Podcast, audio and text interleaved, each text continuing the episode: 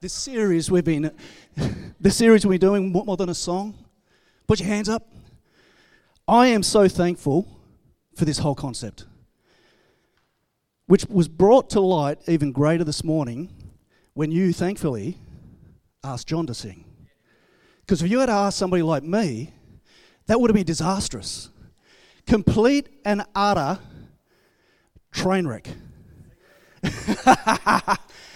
I have a family full of musicians. Every single one of my family, Donna is a musician, both my boys are musicians. I'm surrounded by talent, I'm surrounded by creativity. I am tone deaf, I am pitch deaf. If you really want to mess me up on a Sunday, stand next to me and clap out of time. Because I follow the people around me, because I have no timing whatsoever. I will just follow other people. And when people got to know this, they would intentionally set me up at church. They would clap out of time and I'd just be happily smiling away, looking like an idiot. So thankfully, worship isn't just about a song for me. I get to experience worship, even though I love doing it on a Sunday. It's more than just that song. I'm glad that we're focusing on that at the moment. I'm glad that we're experiencing and speaking about what true worship is, what it means to us, and how we engage in it, how it transforms us, how it draws us in. See, worship is an amazing experience. See, I'm so glad there's more than a song because if it was just a song, then I'd fail at worship. But because it's more than that, then I get to experience in its fullness each and every day. So, what is worship? It means to regard with great or extravagant respect, honor, or devotion. It's what it says in the Merriam Webster Dictionary. It's honoring God. Worship is just honoring God, His person, His desires, His ways, His actions, His purpose, His plans, including His plans for you and I. When we realize what worship is, it's so easy to engage in it every day.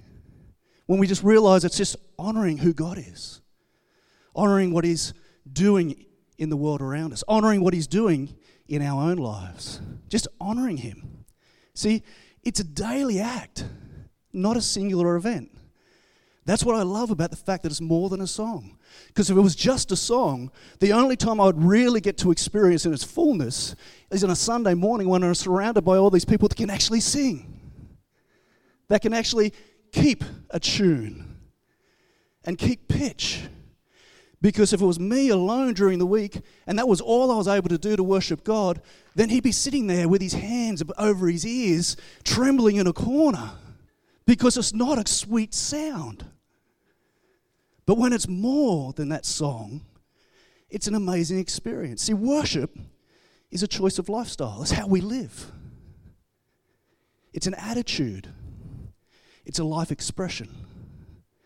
See, we pick up this morning in Romans 9, uh, sorry, Romans 12, verse 9.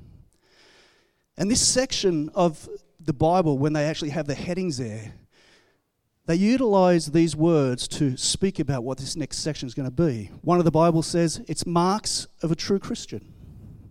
Another one say behave like a Christian. Another one says love in action. As we start to get into this section of Paul's letter to the Romans, he starts to pick up how we live a life of worship, how we express that worship on a day to day basis.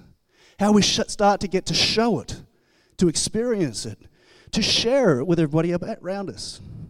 So let's pick up verse 9. Let love be genuine.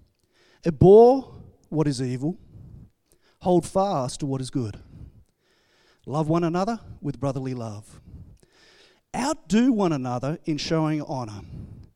Do not be slothful in zeal, be fervent in spirit serve the Lord.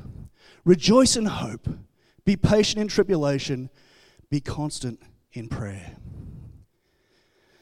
Let's start in verse 9, where it says simply, Let love be genuine. See, we all know we're meant to love people, don't we? That's the heart of being a Christian, is to love. To love like Jesus loved. But what Paul's saying here is that it needs to be a genuine love. It needs to be a sincere love. See, we're not called to fake an attitude as Christians of love. We're not called, good morning, you snuck in. Just so subtle. We're not called to fake it. We're called to be able to express it meaningfully, fully, with everything within us. See, there's a scripture that we all use in weddings, or regularly use 1 Corinthians 13 4 through 8. But it always challenges me every time I read it because it challenges how I'm living. Where it says, Love is patient and kind. Love does not envy or boast. It is not arrogant or rude. It does not insist on its own way. It is not irritable or resentful. It does not rejoice at wrongdoing, but rejoices with the truth. Love bears all things, believes all things, hopes all things, endures all things. Love never ends. Or, as another expression, love never fails. I love the fact that it never fails. It never stops in itself. When love is an operation, it doesn't stop. It just continues on and on and on. But it never fails also the per- for the person giving it or the person receiving it. And I was challenged with that when I started to think about this this week. Do I love that way? Do I love genuinely? What does it look like to love with that genuineness?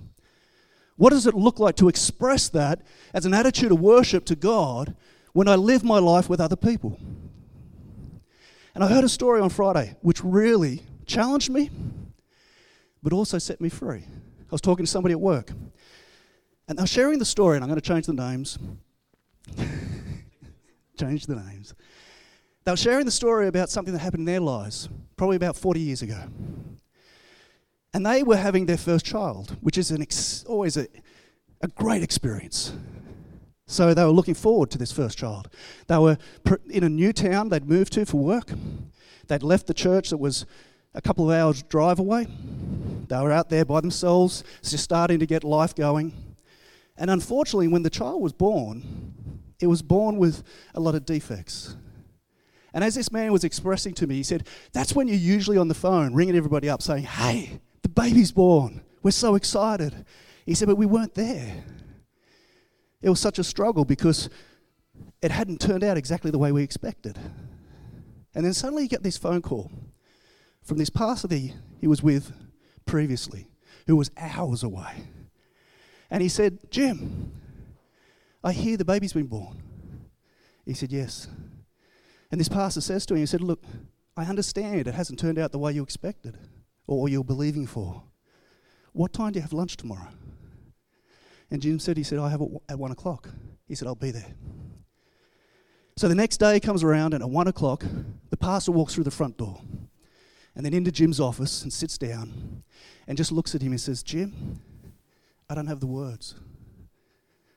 I do not have anything to say to you. All I can do is be here with you. Drove for hours just to sit in that office for half an hour and be with Him. Jim told me when we were talking on Friday, today, that is still the greatest gift he's ever been given. Genuine love. It set me free thinking, I don't always have to have the words. I don't always have to know what to say or what to do. All it is, is being there for someone, being Jesus in their lives being an expression of what true love is. We don't have to have the answers. We don't have to have the ability to be able to meet expectations, but just to be able to be there and allow our worship of God to flow into other people's lives. I love that. See, we worship God when we love. Every time we show love, we're worshiping God. When we love Him, when we love His creation, when we love His kingdom, and when we love His people. That's how we worship. Then it goes on into the next scripture. It says, Outdo one another in showing honor. This tickled my understanding a little bit. So hang on. As Christians, we don't compete, do we? We're not supposed to compete. But here it is saying, hang on, outdo one another. Be better than one another in something here. Outdo one another in showing honor. See, we've got a sign at work. I love it. It's right near Rod's door as you walk in. It says, Honor your parents. They made it through school without Google. Put your hand up if you made it through school without Google. Oh, come on. There's got to be some more than that. We're the old ones. I honor every single person that just put their hand up. You know how easy it is now to pass school because of Google? Everything's there. I, I know in my time, and my time wasn't that long ago, I would have to. Hey, what's the laughter? That's rude. we had to go to the library with a card. And then we had to figure out the Dewey Decimal System and find out where the book is in all the shelves and then go through the multiple, multiple, multiple volumes of different books to try to finally find the one you could flick through for hours until you found the information that actually met what you're looking for. Much different to, there it is, copy, paste, done, and do a plagiarism test. I honor, honor you guys. See, honor is important to God. The first commandment that came with a promise honor and you will have. See, honor is value, is to show deference to, is to have respect for. To outdo is literally to go before, to lead. See, as Christians, we're meant to lead in the area of honoring. We're meant to honor people. We're meant to show deference to them. We're meant to respect people. I'll be honest. I struggled with this in my early days. I grew up in probably not the best circumstances, a little bit damaged, a little bit bitter. And I found it easier to see the faults in people.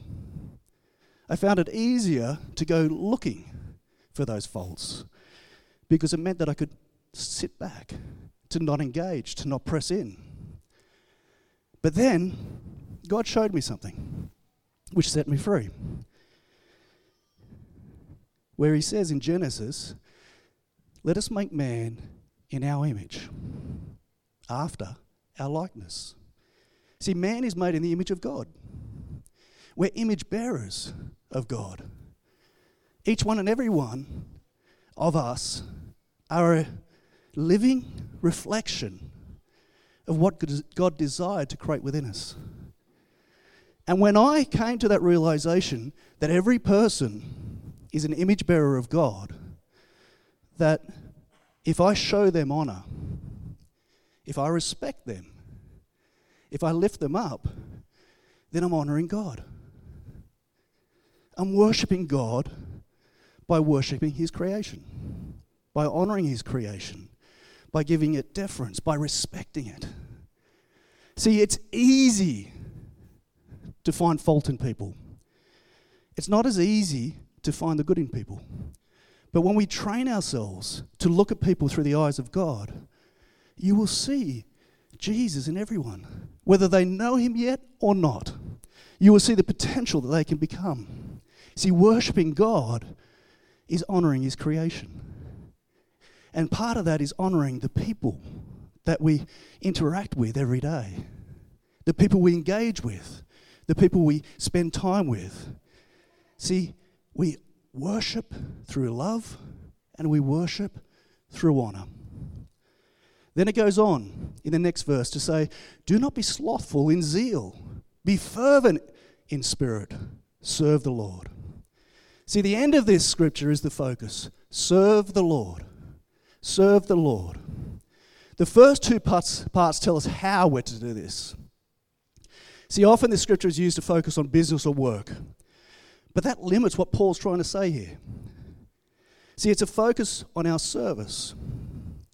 It's actually a focus on everything we do, whether it be work, marriage, family, friendships, Christian service, connection with God, even our hobbies and our fun things we do. It's about everything we do.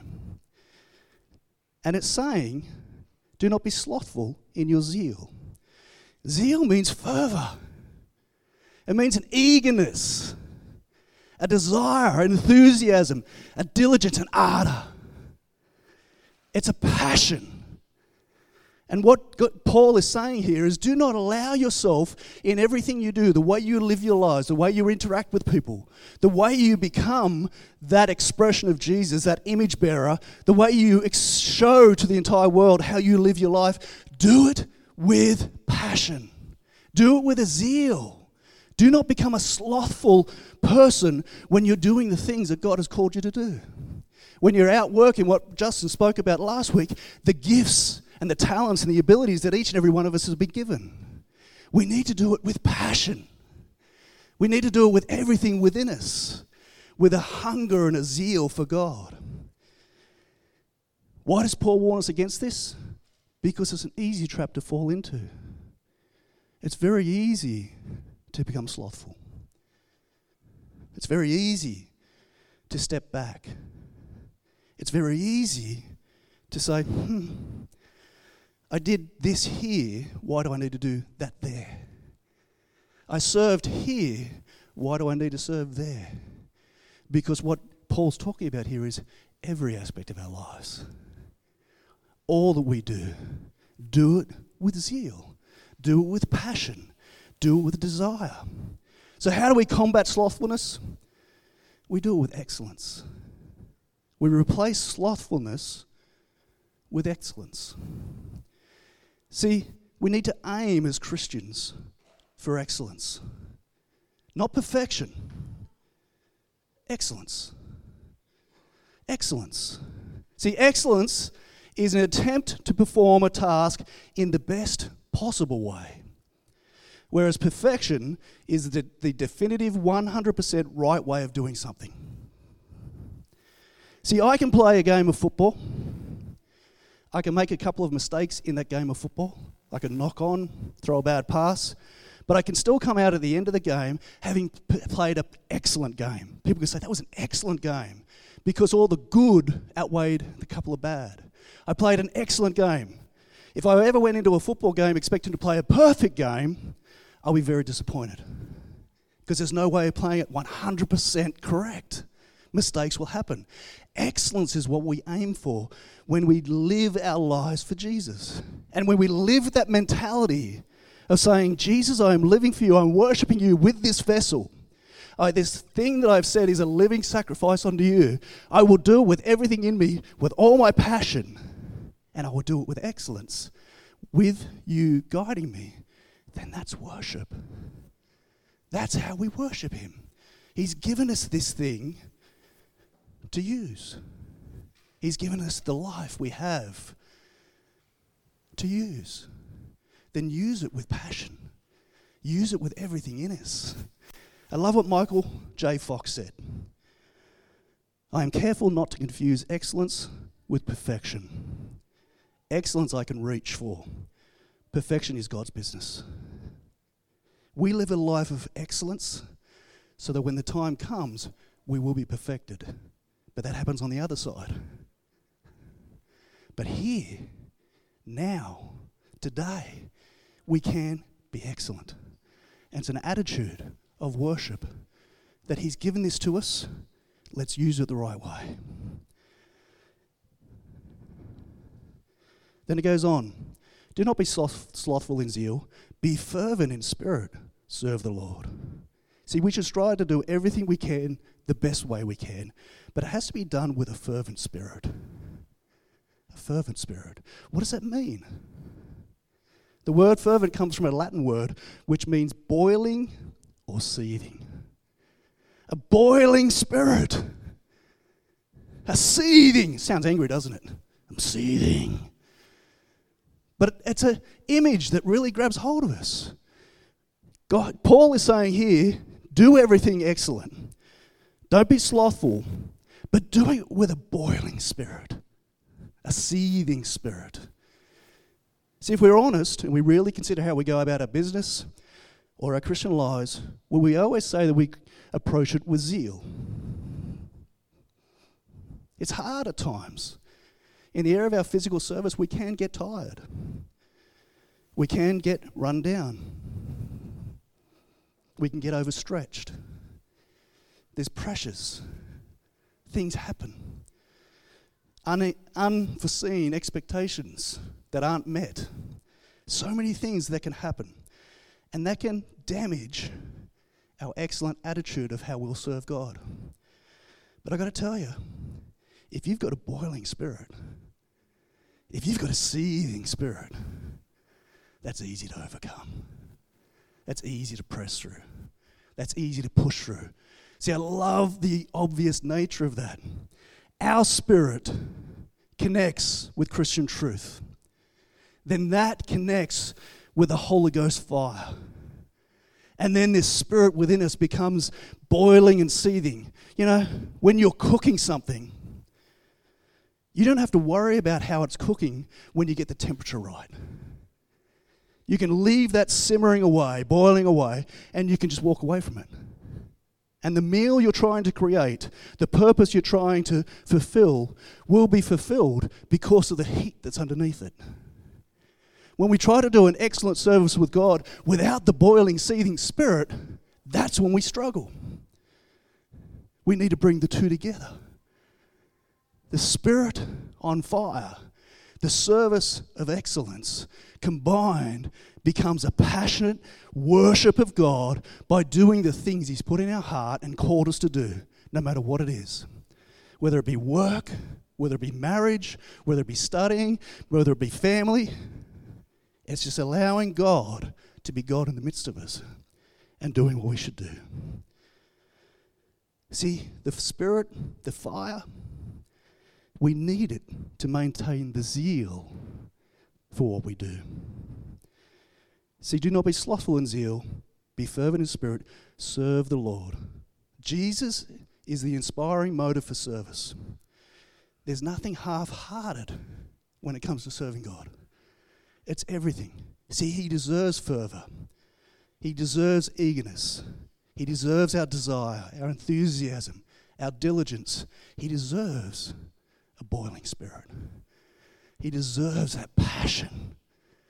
Passion with everything we do. Then it goes on to say, Rejoice in hope, be patient in tribulation, be constant in prayer. See, so far this morning, Paul has shown how we can live a life of worship through love, honor, and service. In this next verse, in this verse, he looks at worship through our attitude, how we approach our lives, how we see our lives. Rejoice in hope, be patient in tribulation, be constant in prayer. See, I love that line in the song we sang this morning. He crowns us with confidence. Can I tell you something? As Christians, never, ever apologize for being confident.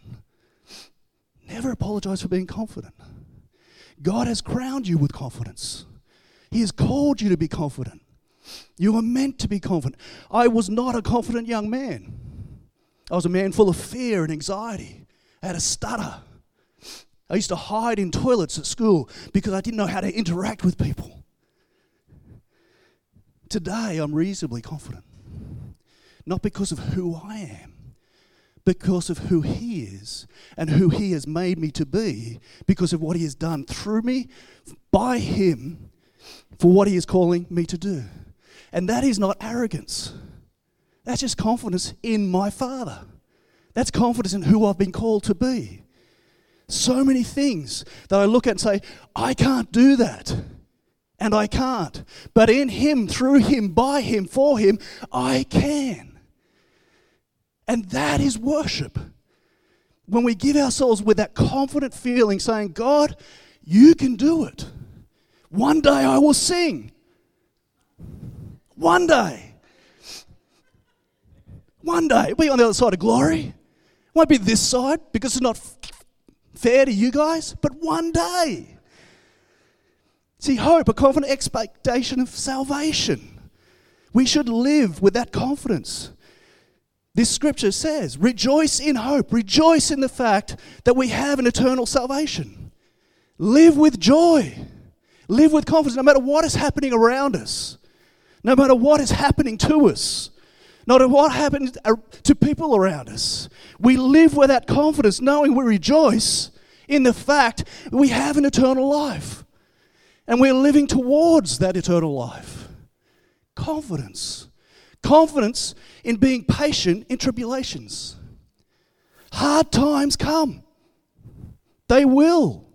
The Bible doesn't say if, it says when. But we're confident that they're a short temporal thing. We will pass through them. Storms are only for an amount of time. The rain will go away. I have confidence in that. I have a bike that needs to be ridden. I know the trials are for a short time, and I can be patient in that trial. I can be patient in that tribulation because I know that God is greater, and my confidence is in Him, not in me. My confidence is in His ability, not mine. My confidence in His hope, that he will be victorious, as we sang this morning, in everything. Patient in tribulation. And he finishes with be constant in prayer. It's a life we should live. Constant prayer, but that's a preach all by itself. See, never, ever be apologetic for being confident in Him. In Him. And when we live a life of confidence in Him, we worship Him. We worship Him in love. We worship Him in honor. We worship Him in service. And we worship Him in confidence. See, in closing, all I want to say Paul is urging us to be all in. All in. Don't be slothful. Don't step back. Don't be unconfident. All in. When we're all in, we worship. It's simple. There's nothing harder. I love the fact that I serve a simple God. It works in my mind. He's simple because I'm simple. One plus one equals two. Don't get me on calculus. But one plus one equals two. God loves us, He is for us. And Paul is telling us be all in physically, spiritually, emotionally. When it comes to serving the Lord and serving each other, do it all, all in with our love, all in with honoring, all in with serving, and all in with our attitude of a confidence in Him. Let's pray. Father, I thank you this morning. I thank you that we do get to worship you every day. It's not something that just happens on a Sunday, it's an expression of our lives. It's a daily experience of knowing who you are within us. We worship you every time we step out by faith to do something that we're not usually confident within ourselves to do, but we know and we trust that you will do it through us. Lord God, when we just love your creation, when we love your kingdom, when we love your people, when we just step out, even when we don't know what to do, we just say, I'm just here to love you. That's worshiping you.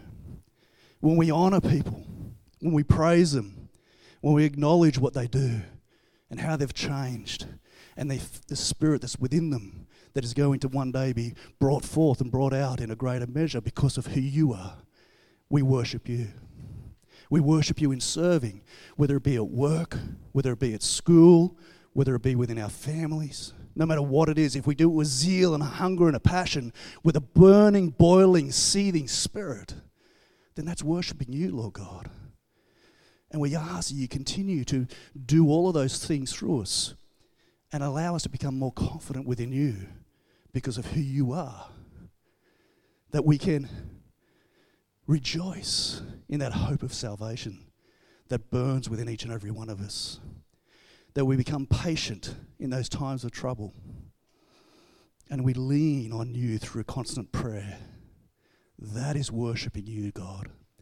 And we give ourselves over to it fully today. And we ask you to move in our lives in a greater measure. In Jesus' name, amen. Bless you guys. Thank you very much.